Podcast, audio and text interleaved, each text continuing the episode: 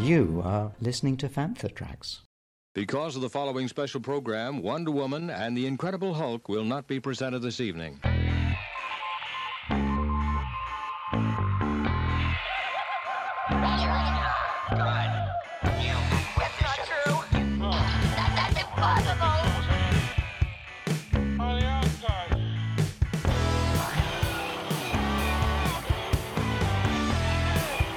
Time to get all your Star Wars news in a single file. This is Making Tracks. Here are your hosts, Mark Newbold and Mark Wocaster. That's not true. That's impossible. You're listening to episode sixty-two of Making Tracks, brought to you by the fine folk over at fan for tracks dot com. My name's Mark, and as always, I am joined by a man who I only learned this week has never in his entire life played a game of Monopoly, Mister Mark Newbold. Never. Never played Monopoly, never sung Roll Out the Barrel. It's two things that me and my mum swore we'd never do, and so far, uh, I haven't. But I'm sure it'll come. I learnt that, and I learnt lots, lots and lots and lots on the debut episode of Good Morning Tatooine. Do you want to tell us more about that? I did, and it was a it was a very pleasant surprise. Brian has been working on this for a long time. Brian made it a, a mission of his to try and get Fantastrax T V back up and running, get content on there again, and get things get things moving. And this was the platform he wanted to use to do it. So he's put a lot of work into the graphics, into the music, into all sorts of stuff. It looks very slick and professional. As we speak tonight, it's Sunday, we always record on a Sunday. The second live episode's going out tonight with myself, Brian again, and Matt. Brian's always going to be the host. He's the host of the show. It's his show. But he'll have different people from the site will come on as sort of co-hosts with Brian over the week. So it should be fun. It means people get to see more of the team. And, yeah. and hopefully, you know, there'll be guests coming on as well. We'll have other people come on. So, yeah, it's uh, it was fun to do. It's good. It's very good. And you can check that out on, like you said, the Fantha Tracks uh, live stream. And also it will be on the Fantastrax T V YouTube channel as well. So it's it's awesome. It's definitely worth checking out if um, if you've got some time. And it's one of those things that, it, you know, visually it works really well, because obviously this is something that we as podcasters who are audio-based only struggle with a little bit, is mm. that, you know, we talk about certain things and, you know, we're referring to Star Wars, which is very much a visual medium. So having an outlet where we can actually have pictures up and yeah. people can actually talk, you know, see what, what we're talking about, I think it's a great thing. So I'm all in for that. And like you said, Brian's done an amazing job. So hopefully it will be a regular mainstay of a Fantha Tracks offering.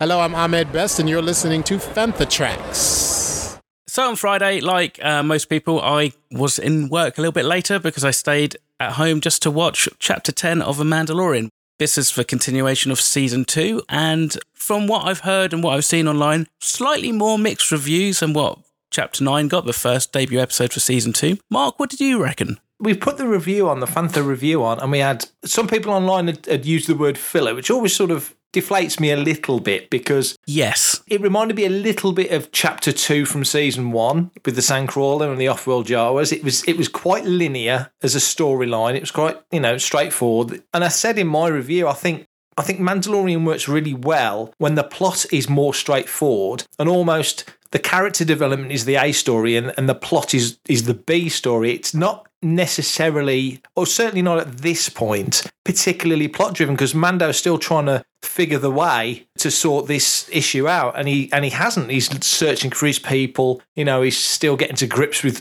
essentially being a single dad. I very much enjoyed this episode because it was fairly straightforward. You know, we're kicking off on Tatooine again, which I didn't expect. That was fun, you know, and, the, and there's that pr- sort of pre-title sequence moment, which I thought was probably the best pre-credit sequence in the whole show so far. Oh, just yeah, totally. Up. Yeah, brilliant. Yeah. Just the whole tone of it. Even in the first sort of ten minutes, we revisited familiar places, which was great fun. What did you think of it? To be honest, I've seen a lot of people on, on my Facebook feed, especially, kind of say, oh, it was filler. We can't have filler in The Mandalorian. And I kind of feel like if you have a filler episode, that tends to be when there's absolutely no plot development in the overall storyline. But yeah, this was a smaller step, shall we say, for The Mandalorian to take, but he's still being propelled on his way. The story yeah. has moved on. There is that point in me where I want to be a little bit argumentative and kind of actually ask, what do people expect? Do yeah. people expect these big Krayt dragon moments in every single episode now? Or is it just a fact that because we are so early into the storyline, or we're so early in the season, that actually that's why people have maybe been a little bit harsher, because they were maybe expecting a stronger episode? But you said it exactly. It kind of, so far, season one and season two, the first two episodes have this kind of mirror thing going on. It, they feel like similar episodes, even though they're kind of contrastingly different. You think of the first ever chapter is contrastingly different to chapter nine. Yeah. But there's something about it. Maybe they're playing with this whole mirror theory thing that George Lucas did in the prequels especially. But I was all right with it. I've watched it. I mean, I've seen it a couple of times. It's a little bit shorter than the previous episode, but yeah. I don't think it suffers the same issues with pace at all. I think there's some moments of story convenience going on, mm. especially his rescue. I was a little bit, can I, that just seems a little bit like they kind of roped themselves into a corner and they literally couldn't find a way to write them out of it in a believable way. I was expecting Baby Yoda to do his crazy Baby Yoda force stuff or something.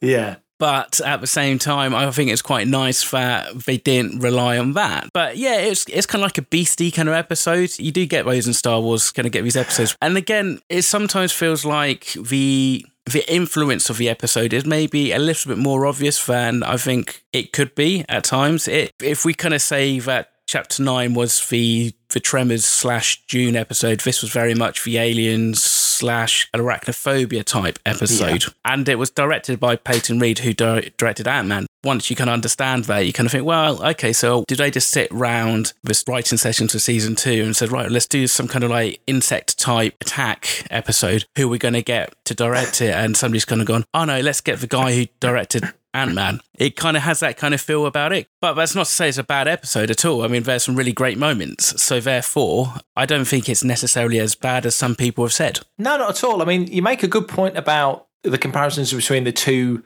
second episodes in each season. And one thing I, I did note, and it sort of strikes me even more now I think about it, the first episode of season two, they're taking down a Krayt dragon. In this episode, they're taking down the knobbly white spiders, the sort of the Macquarie type spiders. In the first two episodes of the first season, in the first episode, there's the Ravenac, which is the same planet as this, weirdly. It's the same planet you saw in the very first episode. So, you know, mm. you see him take out that as it attacks the Razorcrest. And then in the second episode, it's with the Mudhorn. You made the great comparison to episode four, or rather chapter four, with the Raider, the A T S T Raider. So there is this sort of monster of the week thing. And the one thing I said was, one of the criticisms of the E U, for example, I didn't say this in the review, but one of the criticisms of the E U was that it became super weapon of the week in the yes, E U, didn't very it? Much. You yeah. know? Not that they ran out of ideas, but it kind of fits the galaxy. If if there's this arms mm. race going on, it kind of makes sense. But it did get a bit repetitive. Return of the Jedi was the first to do it. It brings back a Death Star. Then Force Awakens brings back a bigger Death Star. Rise of Skywalker. There's always a bigger fish. Exactly. Rise of Skywalker brings, in, you know, Star Destroyers, clues in the title, that can blow up planets. So you got a fleet of Death Stars, essentially. Mando's such a fresh take on Star Wars and such a, a different vibe and feel. It worries me to a degree, and I love watching these action orientated episodes. I mean, I, I watched it first thing in the morning. I think it came at about eight o'clock, because the clocks went back, didn't they? they met, we went back a week yeah. before America did, so yeah, we, exactly. Yeah. I think everyone was there at seven o'clock waiting for it, and it dropped at eight o'clock. To see those things for the first time, very alien. When the egg drops down, it's like, that's alien. Then the little thing, he picks it up, sticks it in his mouth, it's like, ugh, horrible. He's chomping away on the egg, all the other eggs start opening. Completely alien. And then these things come out, go, oh cool, that's like the Macquarie spider. That's kind of cool. And then the big one turns up like Aragog out of Chamber of Secrets. Good grief. I mean, that whole sequence was just insanely good. But again, the convenience of the X-Wings turning up. And I didn't mind Filoni so much in this one. It bugged the no. hell out of me the first time. But this time it's like, that was cool. But I'm just worried they're going to fall into the trope for this show could end up being, ah, Monster of the Week. We don't monster know what we're going to do week. this week. Let's have him take out a big monster. That, oh, it'll be a Rancor in episode seven. Or, mm. you know what I mean? I don't want that to be the thing. I think the show's smarter than that. I just get that feeling that this, this was like a bridge episode. If you read a book, um, not every chapter is a big cliffhanger, is a big reveal, unless it's like a Dan Brown novel. For instance, you know, you read Lord of the Rings, and those some of those chapters are like whacking great big like chapters, and not a huge amount happens in them. True. Mando's got to get from A to B, mm. and so he's accosted on his way by the New Republic X-Wings, yeah. and he has to take this sidestep, but then he's still got to get to B. the quest was laid in front of him, and they've kind of said, get to this other planet. There's potentially Mandalorians there. Oh, by the way, conveniently, we've got this frog lady who needs yeah. to get there as well. Didn't that feel a little bit like Last Jedi? The guy with the red plum bloom, and he's the only one that can crack the code, and then they get locked yeah. into a random prison cell, and the guy in the prison cell says, I can do that, and they believe him. It, it was a convenient story thing, wasn't it, in that sense? Yeah, yeah. I mean, I, I think possibly we might look back, because this might just be a minor, small little thing yeah. in the grand scheme of things. This is yeah. kind of like the equivalency of um, Monday morning you wake up, you've got to get to work, but you've got to go to the post office on, on your way. Yeah, get that. Yep, yep. It could just be that kind of trivial. I mean, yeah. let's let's not forget just how stunning it was, and that interplanetary kind of chase around the clouds and stuff just looked amazing. Oh, again, beautiful. Uh, the, the, the way they got the light, I think for me the thing that lit the lighting, yeah, the lighting, the, that early morning first light feel mm. of that chase was like, you just, if you looked at your clock, you know it was about seven in the morning when that happened, wasn't it? Yeah. Things are starting to slot into place when you kind of think, well, actually, he's really operating in a really small area of the mm. galaxy. Mm. You suddenly start to get an idea of like the relations, because like I said in, in my part of the review anyway on Fantha Tracks, that, you know, the New Republic must be really struggling because they've only got three or four X-Wing pilots. Out on the rim, yeah. But that makes sense because, you, you know, there's no real kind of sense, obviously, of time passing too much. It's not like we, we know that we're going like weeks or months and, and these are big space journeys that he's taken. So to kind of suddenly realise that actually this is all happening in a sector mm. starts to make sense. And it's, I think also it starts to work to the disadvantage of the Mandalorian, because as he says, he needs to move and he needs to move quickly to stay ahead yeah. of the bounty hunters and stuff, which is possibly, yeah. you know, to his detriment based on how long he may have spent on Tatooine to just to help out um, the villagers and stuff. Well, some people online had sort of pulled a little face at the opening sequence where they set the tree, you know, you see the Nikto and the little Teedo top character, that yeah. similar to the Force Awakens guy, you know, and that, that little sequence at the beginning, how did they find him? How convenient. I didn't see the convenience in that, because they're bounty no. hunters and yeah. they, you know, it's what Mando does himself, track other people down. So that, that, that made sense to me. And also it's Tatooine, it's Mos Eisley, it's the Wretched Hive, and Jabba's Palace doesn't have Jabba anymore, anymore, but you would imagine there's quite possibly still a very heavy criminal underworld contingent Fringe, on Tatooine, yeah. so that makes sense. So I didn't mind that at all. Mando having to go sublight in this one, it's almost as amazing as him keep leaving his ship wide open so people can walk in and just take stuff.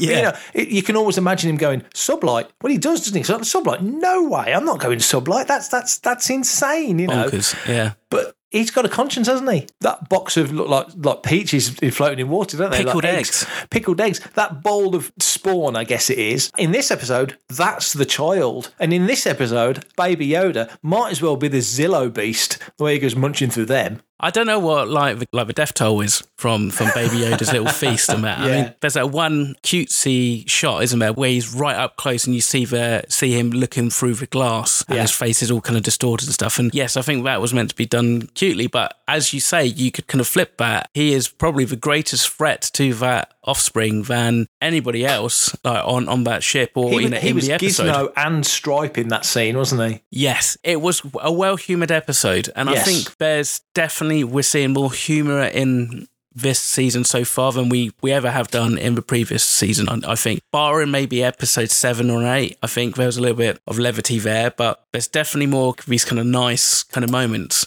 There's definitely an expectation from the audience to see Baby Yoda. You could plonk him in a in a crib and keep him out of the way for the whole episode. I think a large portion of the people who watch this, who aren't necessarily Star Wars fans, are maybe tuning in a little bit for the Baby Yoda show. Yeah. So we've got to keep him in play.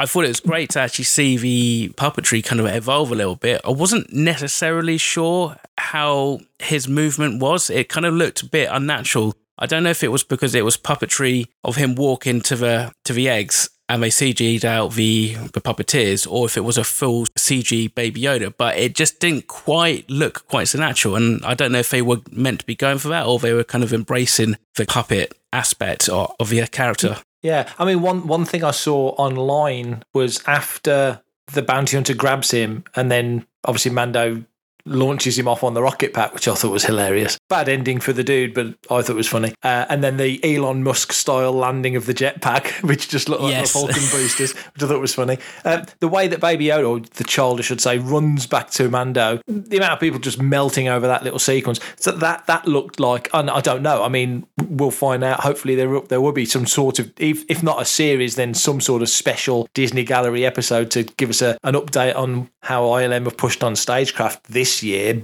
amongst other things, because it's the anime animatronics as well.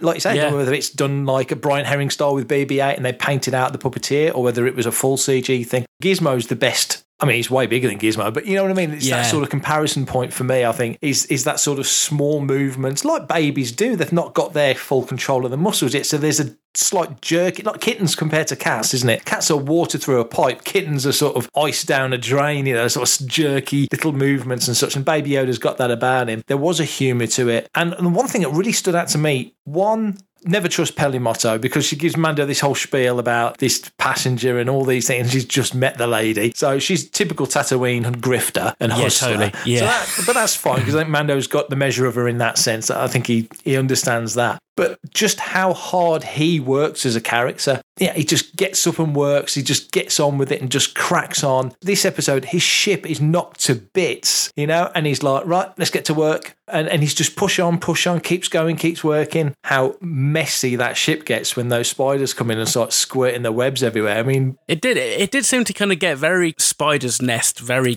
you know, very quickly, didn't it? Yeah, like, yeah, yeah. From when they were chasing him to when he next appears out from there. When I watched this episode, and I guess I had to remember that he's walked all the way back into Mos Eisley, and then he hasn't, like you said, he hasn't stopped. So, like, even when he crashes, well, we know from, like, places like Hoth and stuff that things get really, really cold at night. So you would have thought that the first thing he wanted to do before he tries to have a nap and have a go of a kip is to make sure that the Razorcrest is insulated enough and that everybody's going to be able to survive the night. Baby Yoda may have frozen to death, let alone the, um, the frog lady. Has she even got a name? Did we, no. Is she credited? Has she no. credited with a name or anything? No, no, she isn't. Because as well as the review going on the site, obviously, we've also got the guide to The Mandalorian that Sander writes for us, uh, and that's how I knew about the planet from Chapter One and the planet from this being the same world. It's in that piece on the site. Check it out. It's it's a featured article. The Frog Lady, I think in the credits, is literally referred to as Frog Lady, and she's played by the same performer that played Quill. Cool, nice, yeah. She was all right. It's difficult, isn't it, to sometimes to articulate a character. I thought the, the clever use of um, the droid yes. from Chapter six, that was pretty cool. That made a lot of sense, I thought. Now, it's good to see him. It's always good to, to hear him, uh, Richard Ayoade, isn't it, turn up. You know, he's got such a distinctive voice. I didn't cotton on to that during Chapter six, and I even checked the credits and found out he did the voice. But this time it was really clear and obvious that it was him. I don't know if it yeah. was just like the dialogue and the scripting and stuff in, in the first season that didn't necessarily give him a chance to inflect his own kind of personality, but this time it felt very strong. If you knew who he was, you knew really who he was. I'm Gareth Edwards, and you're listening to Making Tracks on Fantha Tracks Radio. So what, what do you reckon? What's your thoughts for um for where he goes from there? Clearly, the ship's got to get repaired, assuming he even makes it to his destination. He's in a mess. I mean, that ship is a mess. I mean, he, and when, you know, when he landed on Tatooine in the docking bay with Peli and said, you know, the droids go running over, he's like, no, no, no, you know, he doesn't like all that, you know, in the previous episode. And he's like, no, no, let them at it. Crest could do with a, with a fix. And then you get to this episode and you're like, good grief, she couldn't be in more of a mess. It was quite notable how badly damaged the ship was. So I think, yeah, I mean, he's obviously a capable mechanic. He clearly does well for himself business-wise, financially, but ships are expensive to fuel, let alone fix. So mm. I would imagine he can fix quite a lot when we see it. You know, he gets the ship in, in enough of a good shape that she can fly, as long as they stay in the cockpit and you make sure you went to the loo before you before you take off. Yeah. Which I thought was hilarious. Very Western this episode, wasn't it? Very, very Western. The music, the vibe of mm. it. Just like the previous episode, that, that is completely the tone that they're going for and nailing really well. I think next episode, where he goes, I don't know. He can't go far. Wherever he goes, he's at a massive disadvantage because now he's got the child, Frog Lady, who looks after, I mean, she shot that yeah. thing off Baby yeah. Yoda's head. So, you know, you know, it was a great shot. So she can handle herself to a degree, but her priority is her offspring, her spawn that she's trying to get home so her family line can continue. No idea what her husband's going to be about or what he'll be like or anything. There's no indication there. he's now looking out for a lot of other people, but predominantly the child. I mean, in this one, you know, he's nearly like, the deal's off. It's impossible. We can't do it. You know, mm. forget it. And he melts to the mission sort of thing in a, in a good way. Like, oh, even he doesn't want to give up on people. That's just not really his style. Because I think that foundling aspect of his background is so yeah. ingrained into him, which is why he's connected with the kid. And now he's connected with her plight, with, with her family line. It's It could become a curse for him. He's ruthless. I mean, again, that jetpack scene, that's not, you know, it's funny to watch, but that is kind of brutal. Could become a bit of a noose around his neck, the fact that he doesn't walk away from people. It could get him into trouble. The start of this next episode, literally all they need to do is they just need to land, and Frog Lady just needs to disembark. I mean, her husband could be waiting there and they could just run off. Could literally have no further consequence other than maybe he gets a bit of money to fix a ship. What I'm curious about is if going to be one of those fairly fruitless quests to find Mandalorians. So like every episode it's like, oh, if you go over here there's Mandalorians, mm. and then he gets there and actually there's a new adventure but there's no Mandalorians. But that's the question, isn't it, right now? How many are left in existence and how many are going to be hiding out yeah. where the last culvert was? Now, like he mentions, actually, are the Mandalorians that he saw and helped him out on Navarro, are those the ones who have moved on to another planet? My hope is that maybe this is where we meet Bo-Katan or something like that. It could be that, like, you know, that fruitless search for a few episodes and then we get a bit of a payoff. Before this season, there was a worry that there would be a massive overload. We were talking yeah. about Boba Fett, we were talking about Bo-Katan, we were talking about Sabine, we were talking about Ahsoka. We may have had our Boba Fett moment in The Mandalorian. But if we do have an episode with Sabine and she is in this time period, which we kind of know she is from the end of Rebels, and if she's there, then maybe Ahsoka's there and other stuff that could come out of the woodwork. If it's drip-fed like Fett was in that first episode, that's not going to overload the show. It's not going to go from being very much its own thing on the down low, nose to the ground sort of show like season one was, to being like guest star of the week. Well, this episode it's Boskin, next episode it's four L O M or whatever, yeah, or four L O M yeah. as the Bounty Hunter comic pointed out, which I was very notable that they spelt it out L O M. It's O M. Not four L O M, not we've oh. always said, it's four L O M. Sorry, it's got, always going to be four L O M. If they can sort of drip feed it out and he's encountering people, but it's not too convincing, like, everybody knows mm. Doctor Aphra, everybody knows Hondo Anaki, you know what I mean? Everybody around the galaxy is aware of everybody else, and you realise, really, the criminal underworld in the Star Wars galaxy with like hundreds of millions of inhabited planets should be so big, it's like an amoeba in the Atlantic knowing an amoeba in the Pacific sort of thing. But they do. Yeah, it'll be interesting to see how it pans out. I'm very curious to see what Chapter eleven brings, because that ship is limping right now. For everything in one location. Daily news, reviews, interviews, podcasts, video, and social media feeds. Bookmark Fantha Tracks dot com for Star Wars news twenty-four seven, three sixty-five.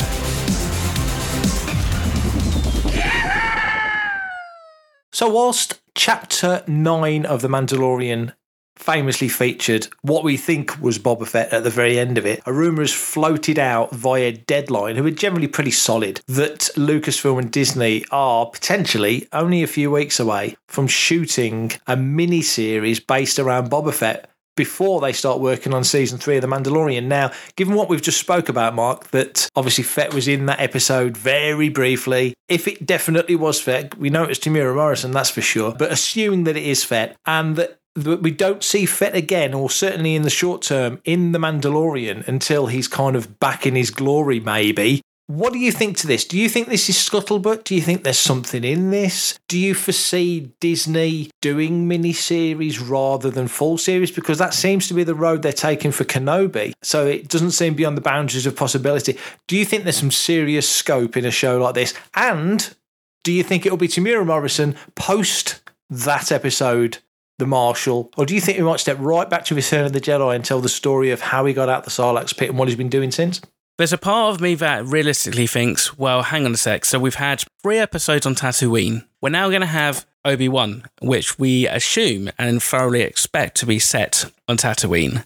So then what's the likelihood of them actually wanting to plonk another series, be it mini-series or not, solely focused on Tatooine? I do find it harder to imagine right now, because there's a part of me that almost thinks that surely there's got to be some elements of maybe that that set aside Boba Fett film that may or may not have made its way into The Mandalorian, just mm. by the very nature of um, Lucasfilm pulling stuff off of a shelf and reusing ideas and concepts. We know that is something they do quite often.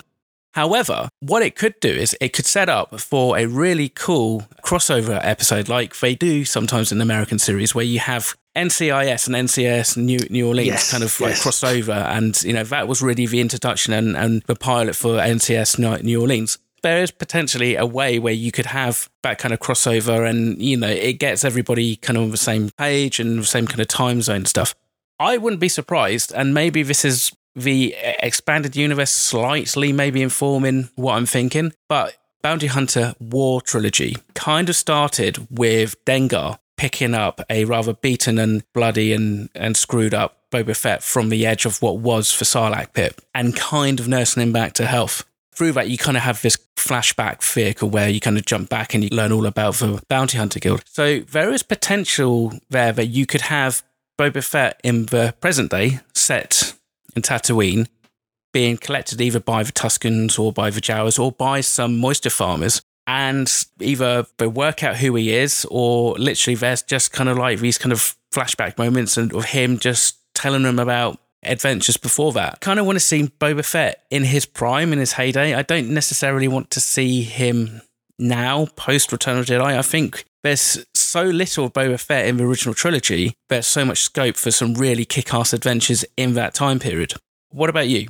Going back to what you said about the Bounty Hunter Wars, it did feel like, you know, Fett came out like delirious and, and you know, half melted and was a mess, wasn't he? And, yeah. you know, and all those sort of issues that you would have had, like almost post-traumatic stress as much as somebody like Fett could have it. But also that if you're looking at this time period now, there he is. He's got the gaffer stick. He's got the gun. He's, you know, he's, it feels like he's a sand person almost. You know, there's enough there that you would think there's a connection. And you saw the connection between Mando and the Tuskens. Mando can speak Tusken. He can do T S L, he can do Tusken Sign Language and all that sort of stuff. So there's communications there. Maybe that's a Mandalorian thing, because I suppose if you look at the mythosaur skull, it is a bantha skull. So maybe there's more connection between them than we think. So that could be a thing. So maybe they want to follow the storyline of Fett getting out. And one thing that really struck me in this episode, when you went back into the cantina, and I've got to say, whoever's lighting this, whoever's making the choices for dusk and morning and stuff, so beautifully, and it was so difficult to do yeah. back in the day. It was either bright daylight, yeah, it was either bright daylight or middle of the night. They could only do one or the other, really, catching the light at the right time, sort of thing, and making it match. Now they they can do it at will, and it's working beautifully. So that that was great, and sort of walking into this cantina was sort of an early evening kind of feel, and you're in that cantina, and it felt just like.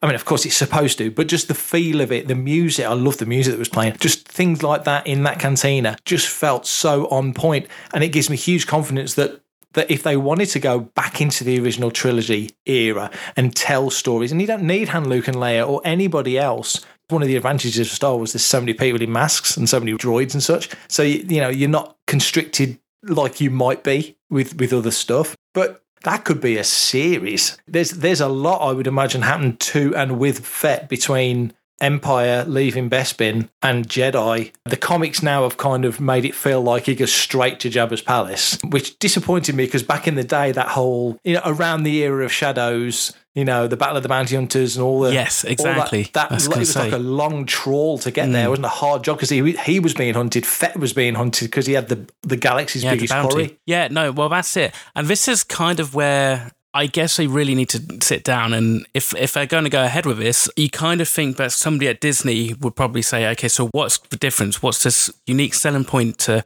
Boba Fett series that we don't get with the Kenobi series or with The Mandalorian?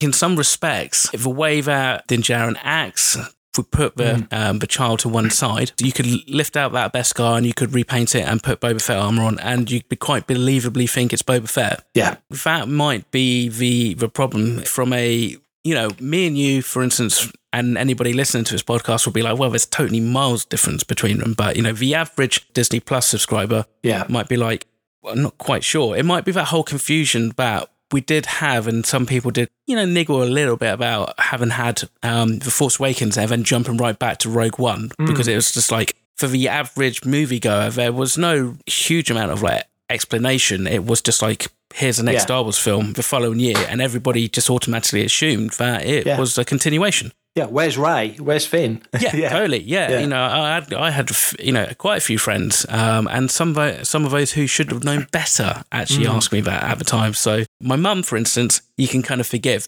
She only knows Star Wars through me. Yeah, you know, other people you can go, wow, have you not been paying attention? Be interesting. I mean, I would love to see it. I would definitely love to see a Boba Fett series, miniseries, feature length, whatever. I think it would be cool. But I still kind of go back to what we said last week, and I do believe uh, this is just a it was just a way of getting Boba Fett back on play for future projects at some point. It doesn't necessarily mean that because he's back now, they need to cash in right now. It might be that actually they, they cash in on the Boba Fett thing in five or ten years' time after The Mandalorian's finished. Who mm. knows? I don't know. So how credible is this kind of, is this, you know, is this just a, a bit of scuttlebutt? I mean, Deadline have, have been pretty reliable on some of their scoops from the past. They are pretty reliable. And, and I think of the big, you know, Hollywood Reporter, Variety, obviously they're the, the newest kid on the block in that sense. But from what I've seen and what I understand, they're pretty solid. Again, it does make sense in, in the sense of what Bob Iger said about, you know, Mando being the, the mothership, if you like, and that he can see and would like to see spin-offs from it. And people have spoke about movie spin-offs and such. And Disney's a business, and, and they've got a big hit with The Mandalorian. You know, this, the first two episodes streaming numbers have been phenomenal. People are buzzing about it. You know, if you get an episode like The Passenger and the, and the big grumble, well, it's a bit of a filler. And you look back at that second episode of season one, you know, and you realise it really wasn't a filler episode at all. It was a linear adventure. It wasn't mm. a filler. How can you have a filler in a second episode of a show? Really ridiculous comment, really, when you look at it. And I compare it to something like, you look at Next Generation, for example, and they had like yeah. twenty-four, twenty-six episodes a season. Mm-hmm. And you think how many episodes of that twenty-four? And they had totally different constraints, completely different constraints. Budget was the biggest. So they would have shows where you'd have clip shows like Shades of Grey, or you'd have bottle shows that were completely set on board the ship in like a single room, like Measure of a Man or or the Drumhead, stuff like that, that were actually brilliant episodes, especially Drumhead and Measure of a Man, for example. But point being is that they were constrained by their finances and by the technology and stuff like that. And also they were making twenty-six episodes of this damn thing every year. Six months of the year that show was on. You come to Mando and you've got eight episodes a year. The longest episode we've ever had of Mandalorian was last week, and it was fifty-three minutes, and, and the next episode was thirty-five, thirty-six. It works for the show to skip between the two because the episode needs to be as long as the story is, and I love the fact that they don't try and pad it out. That's the beauty of um, streaming, because you're not mm. constrained to like having to fit X amount of commercial breaks in and yeah. you know fit a runtime around like a T V schedule. Yeah, I think it's working for The Mandalorian, and it, it's weird looking at Fett as a character, and you think, for us, Fett's been in our lives since nineteen, well, pre-nineteen eighty, really. He was in Holiday Special, he was a mail-away figure before Empire even hit the screen, so, you know, he's been around for a long time as a character. But Mandalorian, Din Djarin has got a T V show, and it's a hit T V show, and it's an award-winning hit T V show, you know? So to newer people right now, they'll go, your number one Mandalorian, it's Din Djarin the Mandalorian, and then it's Sabine, and then it's Boba Fett. But to older fans like us, it's like, he's the original Mando. If they do something with Boba on television and they can expand on whichever era they want to, and my gut tells me they'll want to sort of fill in the gap up to where we've seen him in the show, because I think you're right, I think he could come into it later. Yeah, I think there's some scope on this. They've pushed the Obi-Wan production to March, so there's a little yeah. bit of a window, shall we say. Yeah. Depending on where they shoot it. But they've got a choice of volumes now, though, haven't they? They do. They do have a choice of volumes. So there is that, you know, and there's nothing to say that, but Lucasfilm aren't capable of having two T V productions up and running at the same time, because they totally are. Oh, yeah. It kind of feels like this has kind of maybe just come out of the, just from the reaction of what they saw from Chapter nine. If this is just the start of, like, the rumour process and that we're going to get more over time, well, that's great, but if we kind of take what they're kind of saying that they're going to be in production fairly soon, I don't necessarily see that as being that realistic, because I don't think they could get through a whole, cast a whole miniseries for something, anything to do with Star Wars, and for it not to kind of start to leak out into the press, because, you know, Hollywood Reporter and Variety would be jumping all over those kind of like casting announcements. But to think back to Underworld, when yes. the, all the rumours say that Underworld was literally very few weeks away from filming, they'd cast it, they'd written it, they'd done costumes. You know, it was pretty much as near to pressing the green light as it could be, and mm. then it, it got pulled. And I don't know if we'll ever know the full reason. No. But that, that was one of those that all the news and info of that kind of came out. Not after, because in two thousand seven, two thousand eight, it was very much... I mean, I put all my old interviews from that time period when I was doing Lightsaber now yeah. go on a Sunday on, on Fantha Tracks. And mm-hmm. you know, we, I think the one hundred forty-eighth interview went on on Sunday with Pete Vilmer from Lucasfilm. But that time period, one of the questions I would ask everyone is, are you looking forward to live-action Star Wars? I asked Peter Mayhew, if they asked you, would you come back and do live-action Star Wars? Kenny Baker, yeah. would you come back and do live-action Star Wars? And I was asking all these questions to these people. Almost uniformly, he was like, yeah, I'd love to. It'd be great, you know. Ken Ken Colley, it was like, oh, yeah, I could play the the son of my character or whatever, or or the granddad of my, or whatever it might be, you know, and stuff like that. So it was very much on our horizon. We knew yeah. the Clone Wars was coming, and we knew live-action Star Wars was coming. And, of course, live-action Star Wars never happened, but we never found out who'd been cast. It was only after when it was like, oh, the guys, you know, Ron Moore from Battlestar apparently had written stuff, and Stephen Moffat had apparently written stuff, and all, you know, that's, there was big-name writers were apparently involved in, in things. And the artist that did Dark Times, he was uh, doing sort of a lot of artwork for it. Mm, concept and, stuff. Yeah. And Lucas bought all the artwork off him because he liked it so much. There's whispers and rumours out there of what had happened with that show. But point is, is that it was really close to go and then didn't. And we didn't know much. And I think it all ties into that whole Grady rant, to that great story about Lucas, you know, sticking, you know, virtually giving the middle finger to all the people who didn't want him to build a volume down at uh, that part of Skywalker. But nevertheless, I think now they've got this stagecraft technology, they don't need to go out on location anymore. No. Um, you make a brilliant point again. We've just had all these episodes of Mandalorian on Tatooine. We've got Kenobi coming, and that's clearly going to be, not all, I would imagine, but mostly set on Tatooine. Do we want another show completely set on Tatooine? I'm looking at the picture of him right now with the twin sons in front of him. You know, maybe Fett mm. at the end of that episode of The Mandalorian has come back to Tatooine. Maybe he's not always been there. We don't know. Maybe he's come back to get his armour and he's watching some thieving beggar fly off with his armour. You don't know, do you? Yeah. No, exactly. You don't know. But hopefully we will do. It's definitely a desire to have a, a Boba Fett series of some description. It's just going to be a matter of when it's going to be set, when it's going to come out, how long we have to wait for it, really.